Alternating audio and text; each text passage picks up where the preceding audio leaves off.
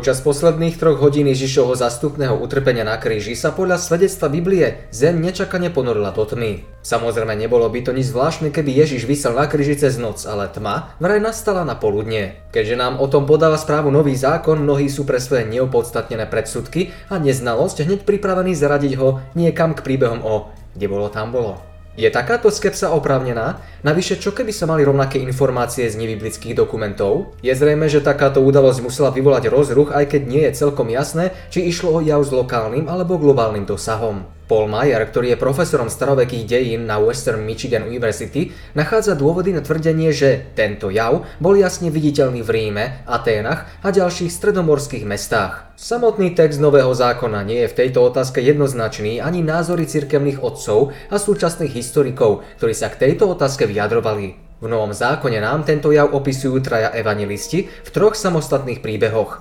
Poznáme ich ako autorov evanílií Matúša, Marka a Lukáša. Matúš bol jedným z Ježišových 12 učeníkov a očitým svetkom tejto udalosti. Marek bol blízkym priateľom apoštolov Petra a Pavla, ktorí museli zatvenie pozorovať na vlastné oči. Lukáš podľa popredného archeológa Sira Williama Ramseyho patrí medzi najnespoľahlivejších historikov všetkých čias. Všetky tri správy boli napísané veľmi skoro po zaznamenaných udalostiach. Prípade prámenia, z ktorého Marek čerpal, by malo ísť o záznam datovaný najneskôr do roku 37 nášho letopočtu. To predstavuje maximálne 4 roky po daných udalostiach.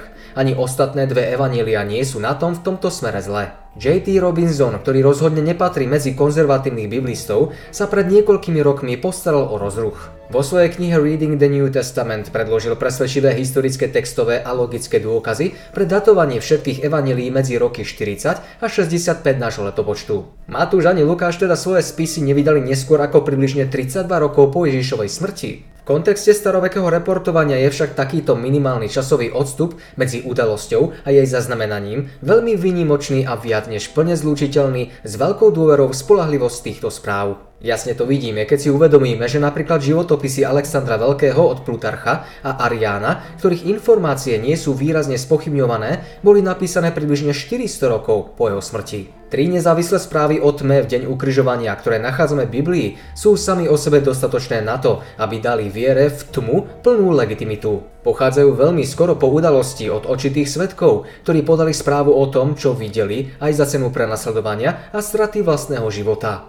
Sa tma skutočne rozpresírala na veľkej časti sveta na niekoľko hodín za bieleho dňa, bolo by veľmi rozumné očakávať, že si to všimnú a zaznamenajú nielen autory Nového zákona, a presne tak to aj je. Židovský historik Flavius Josefus vo svojich starožitnostiach spomína muža zo Samárie menom Talus, ktorý bol otrokom cisára Tiberia. Okolo roku 52 náš letopočtu to bol s veľkou pravdepodobnosťou práve tento Talus, kto napísal čiastočné dejiny Grécka v Ríme, v ktorých sa okrem iného zaoberá aj našou temnotou. Jeho spisy sa bohužiaľ podobne ako mnohé iné diela staroveku nezachovali, ale našťastie máme aspoň niektoré citácie z jeho diela od neskorších autorov. Pre nás je zaujímavá zmienka z 3. storočia od Julia Afrikána, ktorý poznal Talovo dielo a ktorý v súvislosti s tmou pri Kristovom ukrižovaní píše Talus v tretej knihe svojich dejín vysvetľuje túto tmu ako zatvenie slnka, ako sa mi zdá, nesprávne.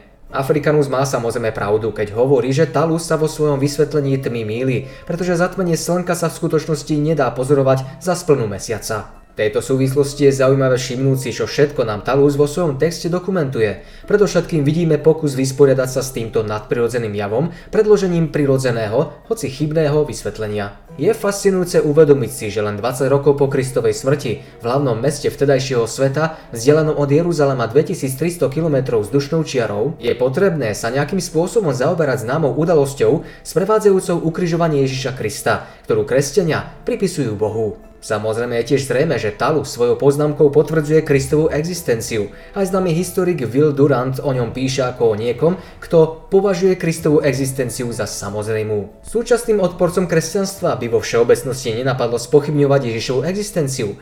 Ďalším starovekým historikom, ktorý poznal a zaznamenal tento jav, je Flegón. Dielo Flegóna, ktorý nebol kresťanom a narodil sa asi 50 rokov po Kristovej smrti, sa nezachovalo, rovnako ako dielo Tala. Neskorší autori ako Origenes, Philoponos, spomínaný Africanus a Jeronym ho však citujú. Mimochodom Flegon podobne ako Talus vysvetľuje tmu zatmením slnka a v Jeronymovom citáte v autorových Olympiades hovorí Vo štvrtom roku 202. olympiády nastalo zatmenie slnka, väčšie a úchvatnejšie ako kedykoľvek predtým. O 6. hodine na poludne sa deň zmenil na noc, takže na oblohe bolo vidieť hviezdy a zemetrasenie v Bitíni zničilo mnoho domov v Isiniku.